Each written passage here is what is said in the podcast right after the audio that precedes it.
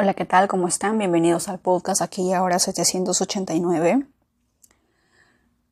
El día de hoy me nace darte un abrazo. No sé en qué parte del mundo estés, pero desde el aquí y el ahora, 789, te mando un fuerte abrazo. A veces la vida las situaciones, las lecciones, el camino espiritual, crecer, desarrollar, duele un poco. Y el dolor es menos cuando sabemos que de repente alguien al otro lado del mundo, al otro lado del, de la pantalla, al otro lado del teléfono, hay alguien que de repente nos da ese pequeño aliento, ese, esa mano en el hombro, ese abrazo que te cura el alma, porque hace que todas las piezas que se desarman en el suelo, poco a poco empiezan a juntarse y empiezas a levantarte y empiezas a recuperar tu poder interior, tu energía y todo lo que te hace ser porque cada uno de nosotros es un ser único y especial. Y eso es algo que nunca quiero que olvides. El mundo, las personas, las situaciones, el mundo exterior, pero más que nada, tu propia mente, muchas veces te va a jugar una mala pasada y te va a hacer creer que no eres tan especial, que no eres tan único, que de repente no te mereces muchas cosas. Nuestro peor enemigo no es la persona que nos odia, no es la persona que nos lastima. A veces somos nosotros mismos, a veces es nuestra propia mente, a veces es nuestra, nuestra falta de amor propio, a veces es nuestra falta de dignidad, de orgullo, nuestra carencia de repente de poner límites. Esos son los peores enemigos. buscamos a los enemigos afuera, pero no nos damos cuenta probablemente de la jauría de lobos que tenemos dentro. El ego, la mente, la soberbia, la ignorancia, la mediocridad, el desaliento, la falta de esperanza, la falta de fe, la falta de creer en uno mismo. Todos los días, sin que lo sepas, hay una batalla dentro de ti. Y va a depender única y exclusivamente de ti que salgas victorioso o victoriosa cada día. Van a haber días en las que sientes que no puedes más, que quisieras que en ese preciso momento en el que tus lágrimas caen por tus mejillas o estás de rodillas en el piso porque no puedes más del dolor, quisieras que alguien tan solo por un momento te escuchara tan solo por un momento te diera un abrazo y tan solo te dijera, todo va a estar bien. No te preocupes. Lastimosamente, Dios, la energía superior del yo soy, a veces no toma una presencia física para bajar en esos momentos en el que estás, en el que estamos ahí, para decirnos esas palabras.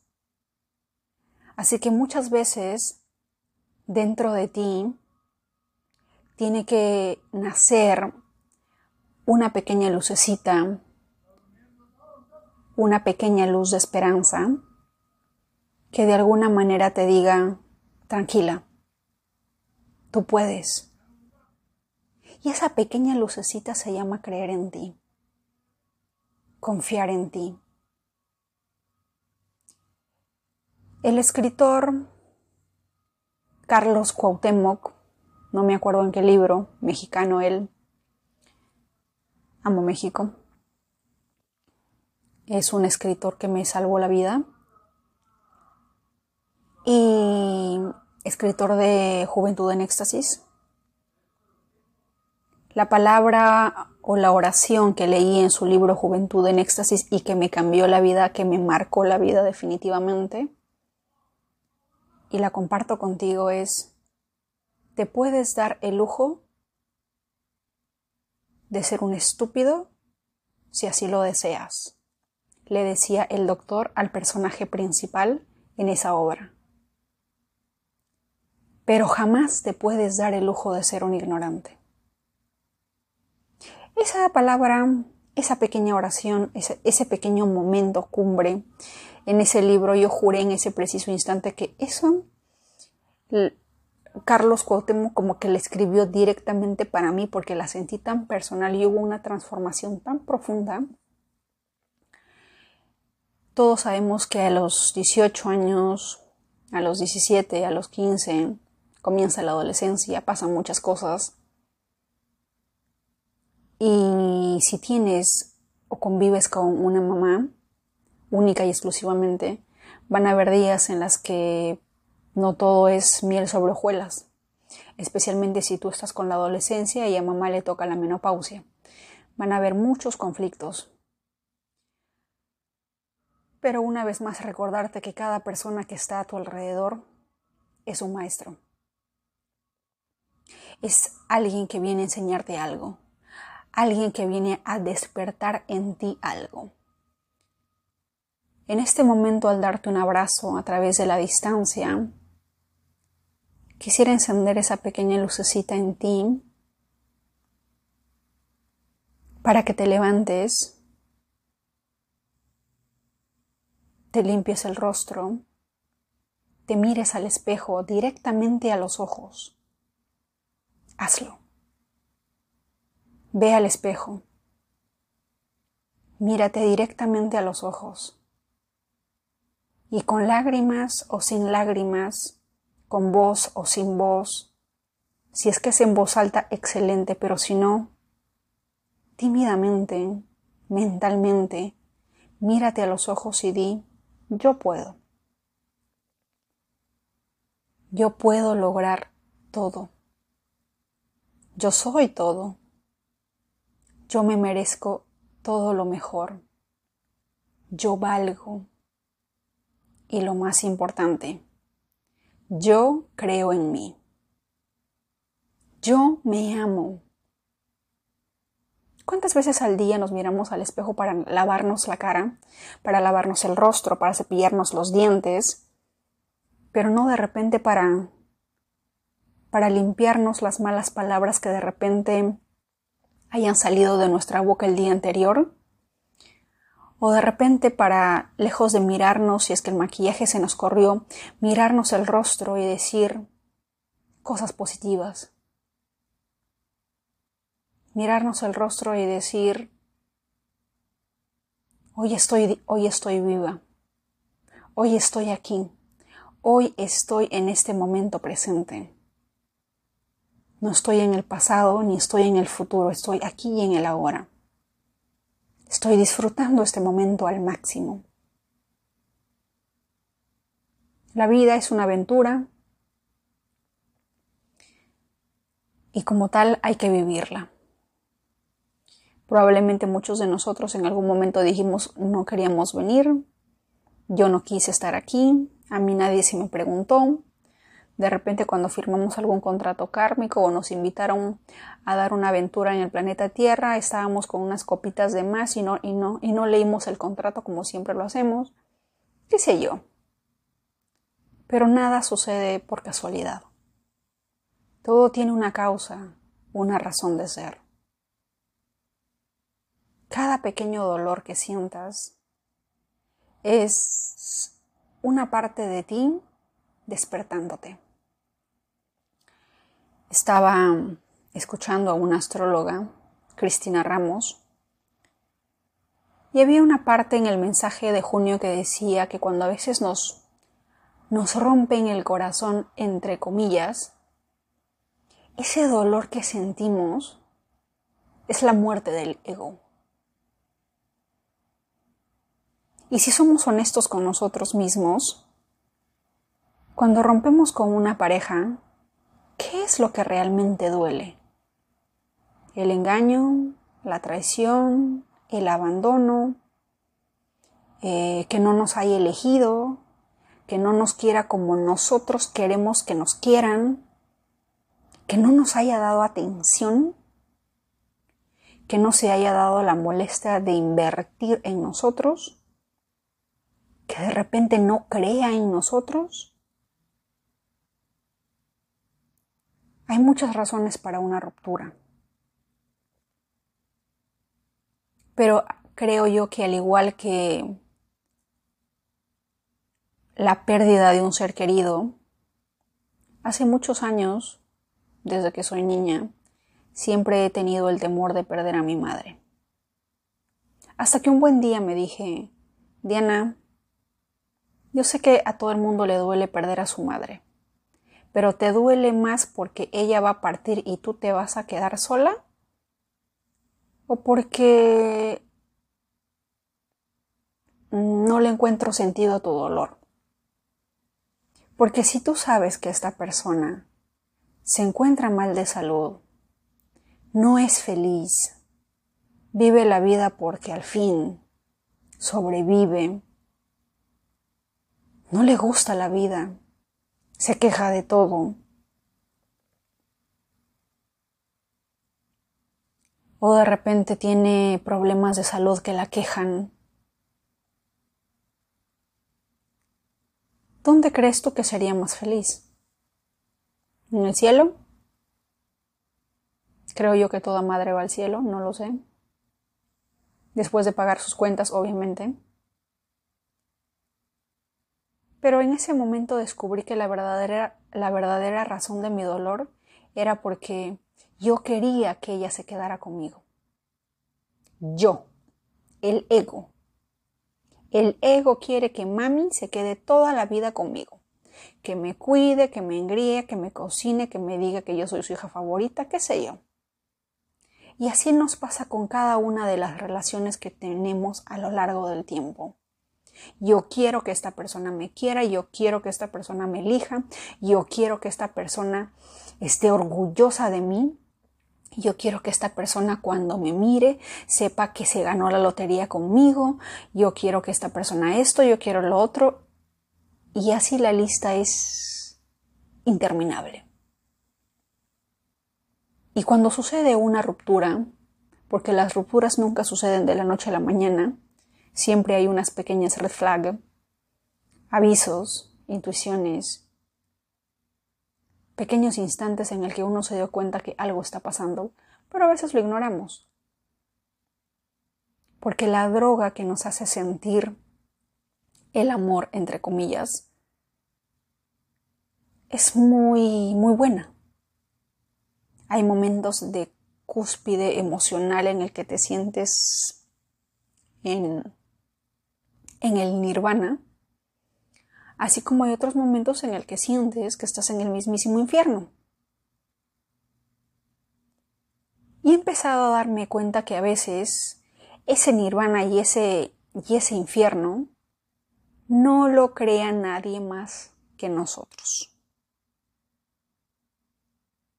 Porque seamos brutalmente honestos.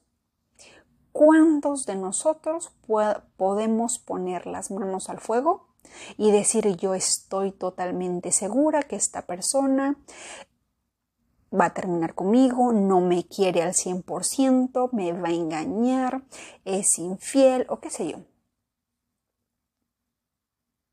etcétera.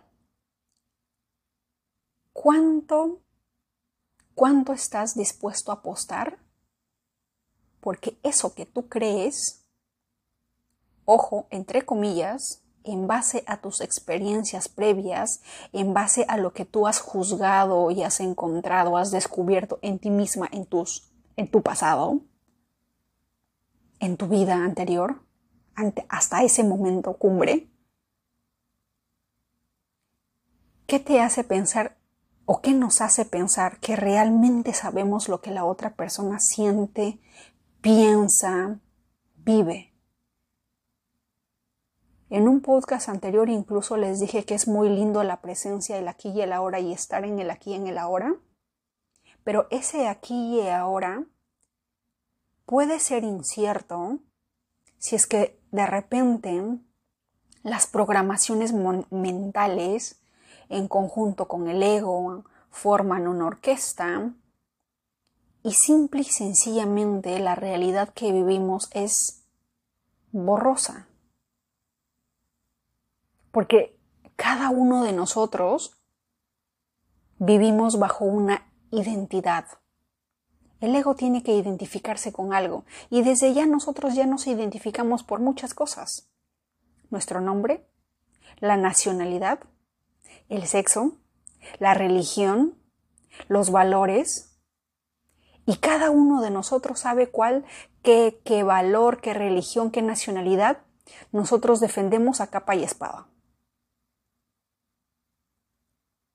Yo puedo decir, quisiera, quisiera haber nacido en India o quisiera haber nacido de repente en México porque ahí está la gente más chingona, la gente más cool. O quisiera haber nacido en Argentina para poder, no sé, disfrutar de el tango, de una cultura de, de la lectura. O quisiera haber nacido en Chile para no tenerle miedo a los temblores. ¿Qué sé yo? En mi inocencia, en mi falta de, en mi falta de conocimiento de cada, de cada cultura o de cada país, yo quisiera tal o cual cosa. Pero más allá de querer algo, siempre desde el preciso instante en el que nacemos, nos dan una identidad. Una identidad que debemos de defender. Y nos dan una historia. Si mal no recuerdo, en el libro de Carlos Castañeda, el chamán, cuando tenía que ir aprendiendo sobre el peyote, le dice, pero quiero saber más de usted, ¿cuál es, eh, cuál es el nombre de su papá, cuál es su historia, cuénteme. Y el chamán le dice, esas son tonterías. Una vez que yo empiezo a identificarme con algo, voy a tener que actuar acuerdo a esa identidad.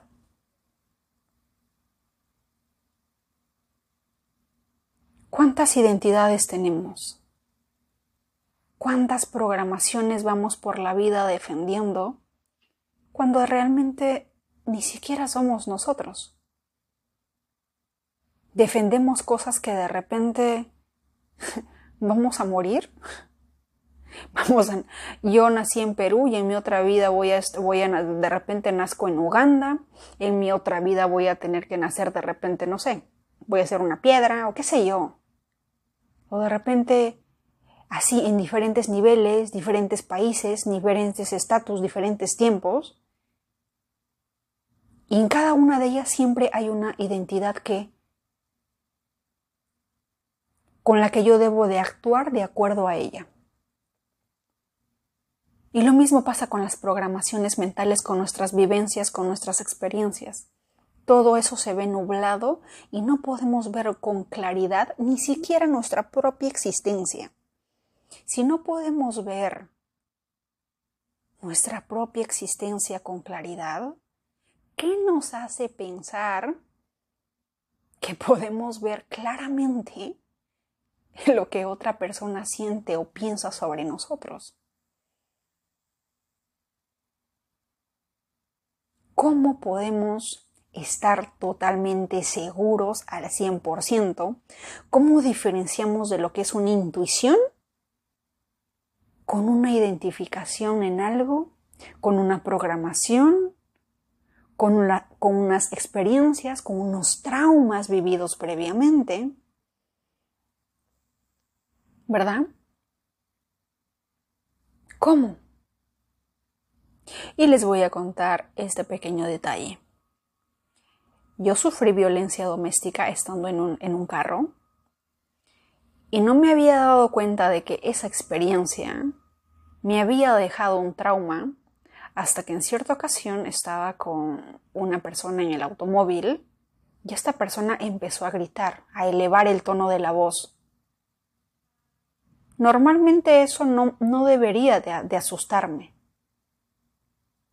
No, no me asustaba. Es normal que alguien de repente eleve la voz o qué sé yo para gritar. Porque uno de repente está peleando, discutiendo. Elevar la voz un poquito como que de repente no es tanto. Pero, pero me di cuenta de algo muy interesante y recién lo descubrí este año. Porque estaba también nuevamente en, el auto y estaba discutiendo y esta persona empieza a elevar la voz. Y en ambas, en ambas ocasiones, con dos diferentes personas, me di cuenta de que mi cuerpo se puso en estado de alerta. Mis manos agarraron el, el auto con fuerza y empecé a sentir temor. Pensé, empecé a sentir que algo malo iba a pasar. Y me quedé callada, me quedé congelada, porque esa fue mi reacción cuando me sucedió aquella aquella mm, experiencia traumática hace muchos años. Y así mismo como sucede esto, cómo es, cómo es la mente, cómo es el cuerpo que recuerda todo. Y recién me di cuenta este año. Dije, ¿por qué tengo temor cuando una persona eleva la voz? Nunca antes me había pasado hasta después de que sucedió ese, ese abuso. ¿Verdad? Y así como este ejemplo, saliendo de contexto, muchos de nosotros hemos experimentado muchas cosas.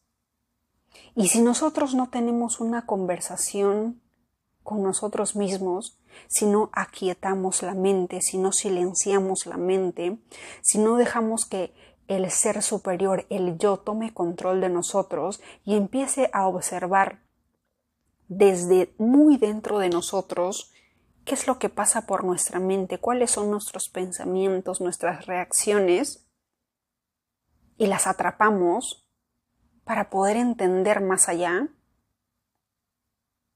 pues no nos va a servir de mucho ir por la vida sin diferenciar este tipo de situaciones. La vida va a ser un reflejo de experiencias, de experiencias traumáticas, de identidades, pero nada va a ser claro como el agua cristalina.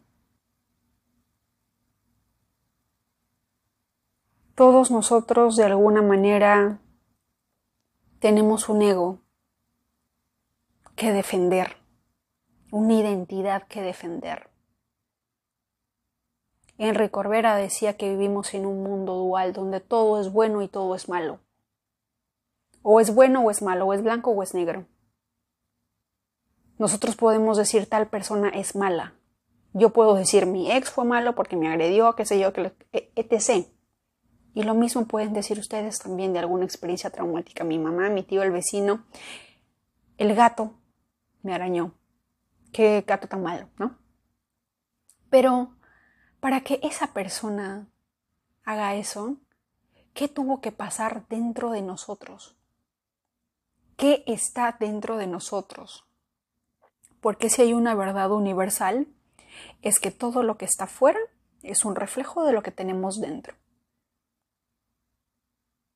Y yo sé que es sumamente difícil controlar la mente.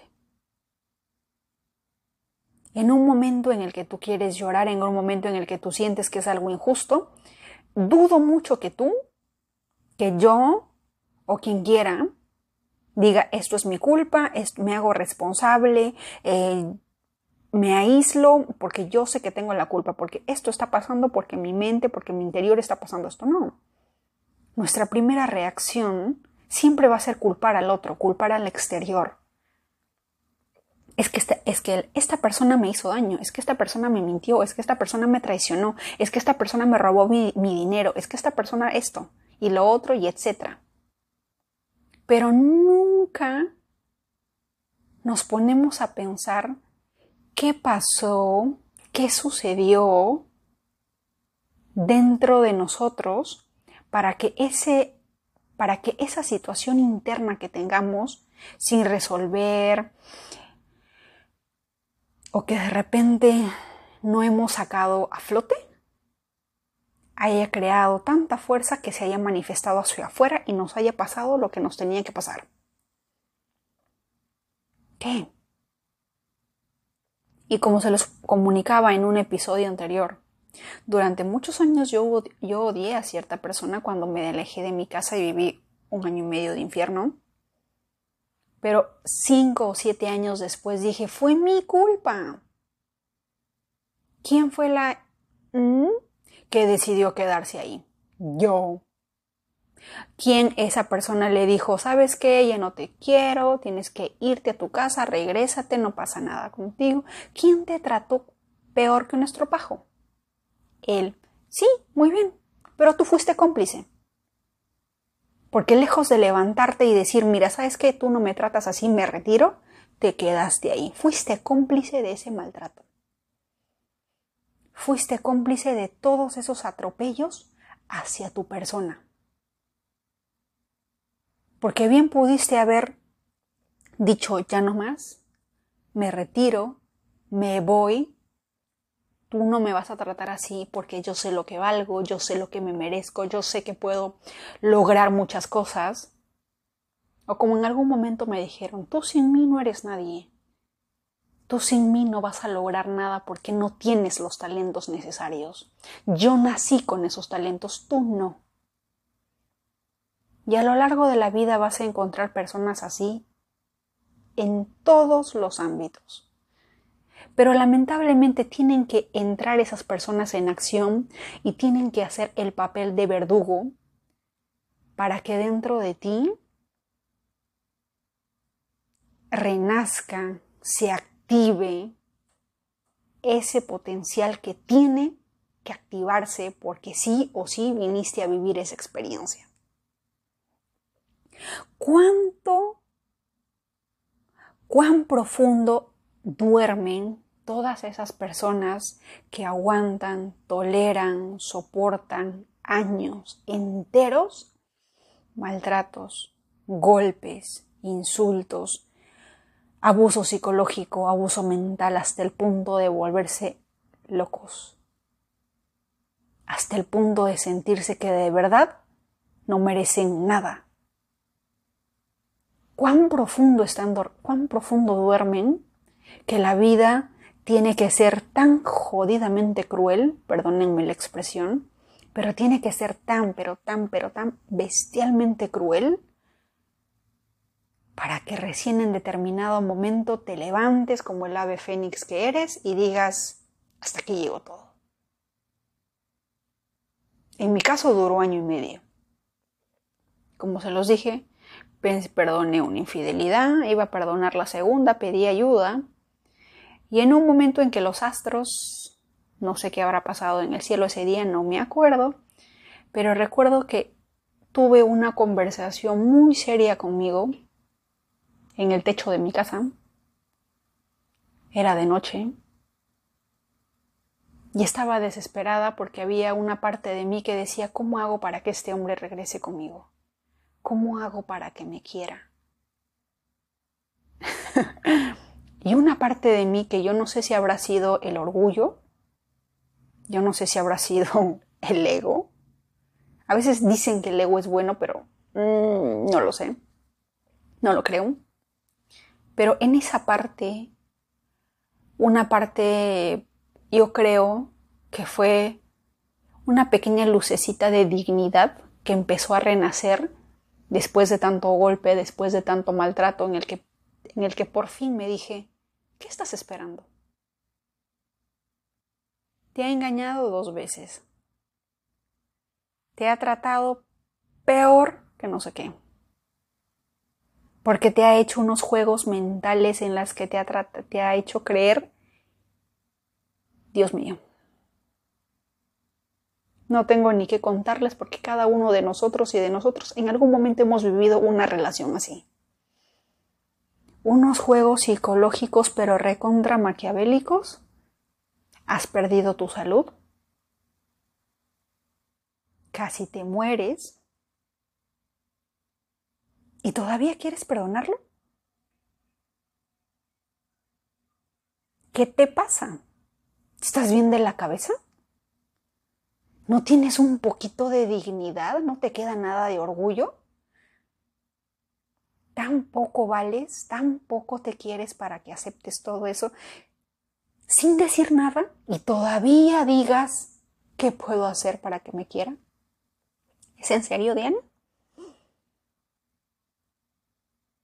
Cuando me escuché mentalmente decir todo eso, fue en ese preciso instante en el que tomé la decisión de jamás volver, de jamás regresar, de jamás volver atrás, de hacer lo inhumanamente posible para que esta persona no exista en mi mundo, no exista ningún rincón de mi, de mi interior por lo cual yo tenga que verlo en el mundo exterior. No sé qué parte de mi sistema de sistema reticular, sistema de activación reticular activé, que después de ahí lo vi una vez y después de ahí nunca más lo volví a ver. Curiosamente vivían, vivíamos relativamente cerca y cuando las personas viven cerca hay ocasiones en que el universo, qué sé yo, puede ser que te encuentres pero en muchos años, más de 10 años, jamás lo volví a ver. Y ni quiero verlo. ¿Verdad? Yo entiendo, agradezco que haya sido mi maestro, le deseo todo lo mejor, pero obviamente, pues, la lección ya acabó. Pertenece al pasado, nosotros, te incluyo, porque sea lo que estés pasando, ya no vivimos en el pasado, vivimos en el presente. Y en el presente estamos única y exclusivamente tú, yo y quienes deben de estar. ¿De acuerdo? Y así vamos a encontrar muchos maestros, muchas situaciones. Y me imagino que la lección más grande siempre va a ser que uno es responsable de todo lo que le pasa. Todo, sin excusas. Sin peros. Todo. Hasta el hecho de que te, de, que te golpees, de que te quemes, hay algo. Si pudiéramos callar la mente y analizarlo, desfragmentarlo en pequeñas piezas para descubrir el por qué, estoy 100% segura que hay un momento un instante en el que algún pensamiento cruza con otro, en el que ¡pum! manifiesta algo en el exterior que no nos gusta. Pensamos que es la casualidad, que fue un accidente, pero no, muchas veces no lo es. Los accidentes, las casualidades no existen. Todo tiene una razón de ser. Así que, el día de hoy, levántate, mírate al espejo, recuerda lo maravilloso que eres, lo maravillosa que eres.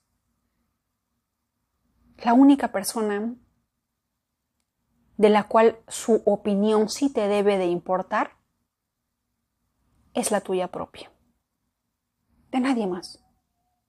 Ni de mamá, ni de papá, ni de los hermanos, ni del presidente. No. Es la es tu propia voz de los únicos pensamientos que tienes que preocuparte son los tuyos propios para saber si esos pensamientos son constructivos o destructivos. me basta con entrar a TikTok para ver videos tristes y leer los comentarios. Y Dios mío, los comentarios. Hay mucha gente que se siente sola, Lo más triste es que, como les dije, no están solas. Jamás estamos solos, porque estamos con nosotros. nos tenemos a nosotros. Decir que yo te diga a ti, me siento sola, ¿dónde está mi existencia? ¿Dónde está el yo, el ser que vive en mí? ¿No cuenta? ¿Es un vacío? ¿Es un agujero negro? ¿Es la nada? Hasta la nada tiene vida. Hasta el vacío tiene energía. Así que no me puedes decir que estás solo, que estás sola, que tu vida es así, que tu vida es así. No. Es tu mente. Tu principal enemigo tratando de destruirte.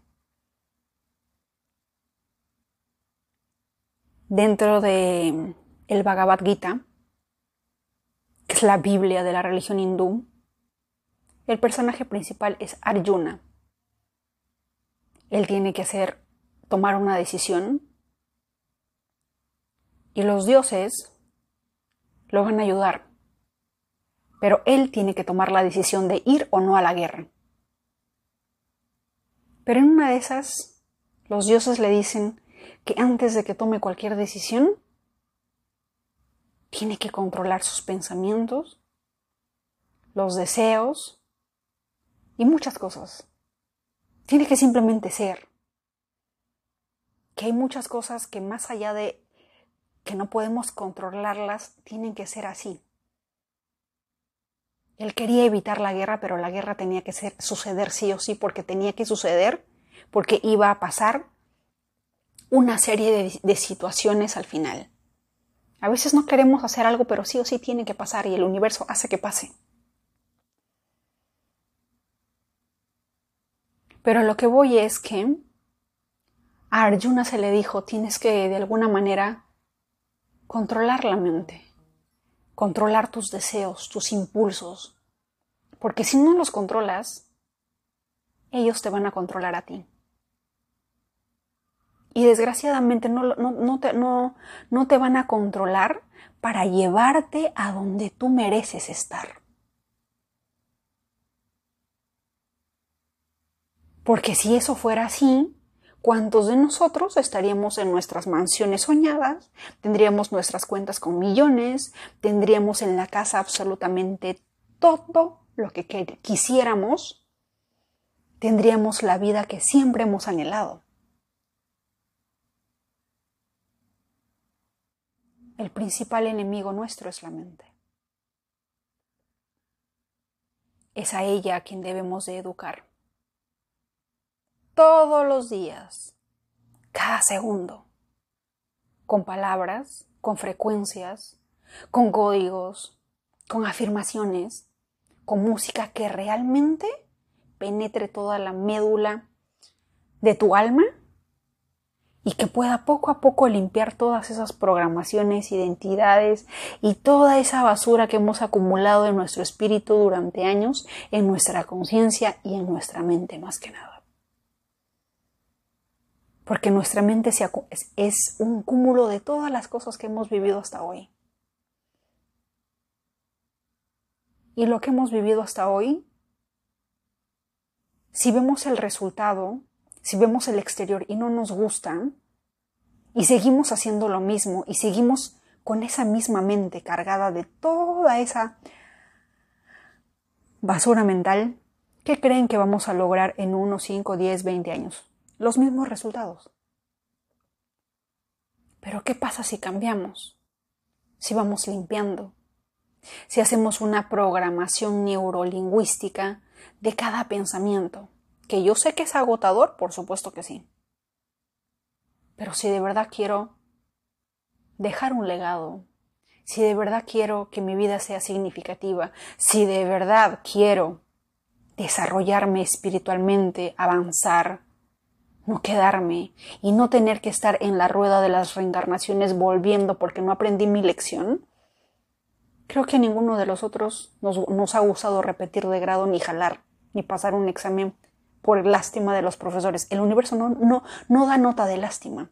Pasas porque tienes que pasar, tienes que aprender la lección porque tienes que aprender. El universo no es el profesor que nos va a regalar una nota de compasión y te va a decir, ya está bien. No, lo que es, es. En un episodio anterior les dije, tenemos que aprender a desarrollar nuestros dones. Tenemos que encontrarlos, aplicarlos, sin temor, sin miedo. El miedo consume tu energía. El miedo no te ayuda a llegar a donde tú quieres llegar. Y yo sé que te mereces mucho más de lo que ahora tienes. Somos tan increíblemente abundantes, pero es nuestra mente y el ego que nos hacen creer muchas cosas, porque tenemos reciclaje de ideas, de identidades, de pensamientos que no somos nosotros y que, y que debemos de hacer una limpieza profunda. Y tenemos herramientas. Usémosla a diario. Silenciemos nuestra mente a través de una meditación. Atrapa esos pensamientos que te carcomen, que te destruyen, que quieren verte hundido o hundida. Atrápalos, elimínalos, quémalos con fuego. Y haz que renazcan pensamientos constructivos. Tú vales y vales mucho. Ese es el mensaje del día de hoy. Espero que ese abrazo te haya llegado al alma, que si no hay nadie al costado para decirte que de verdad puedes y que todo va a estar bien, este podcast te lo recuerda. Todo va a estar bien. Todo siempre está bien, que ese sea tu principal afirmación diaria. Y aunque no me creas, dentro de poco todo va a estar bien. Te mando un fuerte abrazo, recordándote que vales mucho, recordándote que eres especial, que somos especiales, somos únicos. Y una vez más, vive en la magia de la hora. Vive el presente. Ya no vives en el pasado, cambia tu dirección. Tu dirección actual es el presente. No el futuro, el presente. ¿De acuerdo? Que tengas un, un excelente día, un excelente fin de semana o el día en el que escuches este audio. Un abrazo.